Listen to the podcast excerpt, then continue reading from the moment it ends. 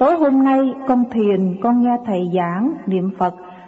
Vậy thì thế nào, thầy giảng thế nào là niệm Phật đúng và niệm Phật sai? Xin thầy giải thích cho con rõ niệm Phật cách nào là niệm Phật sai. Niệm Phật mình co lưỡi răng và răng niệm đó thì chứng minh rõ chấn động trong cơ tạng mình đã đừng chuyển chạy, nước miếng chạy là điển chạy. Mà càng niệm càng niệm niệm niệm tới đó mình vô việc niệm mà quên hết niệm Phật rồi lúc đó là mình nhớ nam mô di đà phật. Mình thấy nhớ cái nguyên lý của nam mô a di đà phật. Thì lúc đó mình thanh tịnh.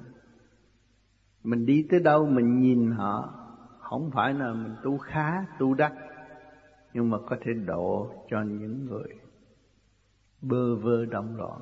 Họ nhìn mình, có sự truyền cảm của từ quan của chính mình cho họ cho nên các bạn niệm Phật là các bạn sẽ làm nhiều việc cho nhân sinh. Niệm nhiều đi không sao, không có hại. Khi chúng ta nhắm mắt nhìn ngay trung tim chân mày, niệm Nam Mô Di Phật, niệm một lúc nào chúng ta không còn niệm nữa, chỉ nhớ Nam Mô Di Đà Phật đủ rồi. Thì đi tới đâu các bạn chỉ đem sự bình an cho người ta.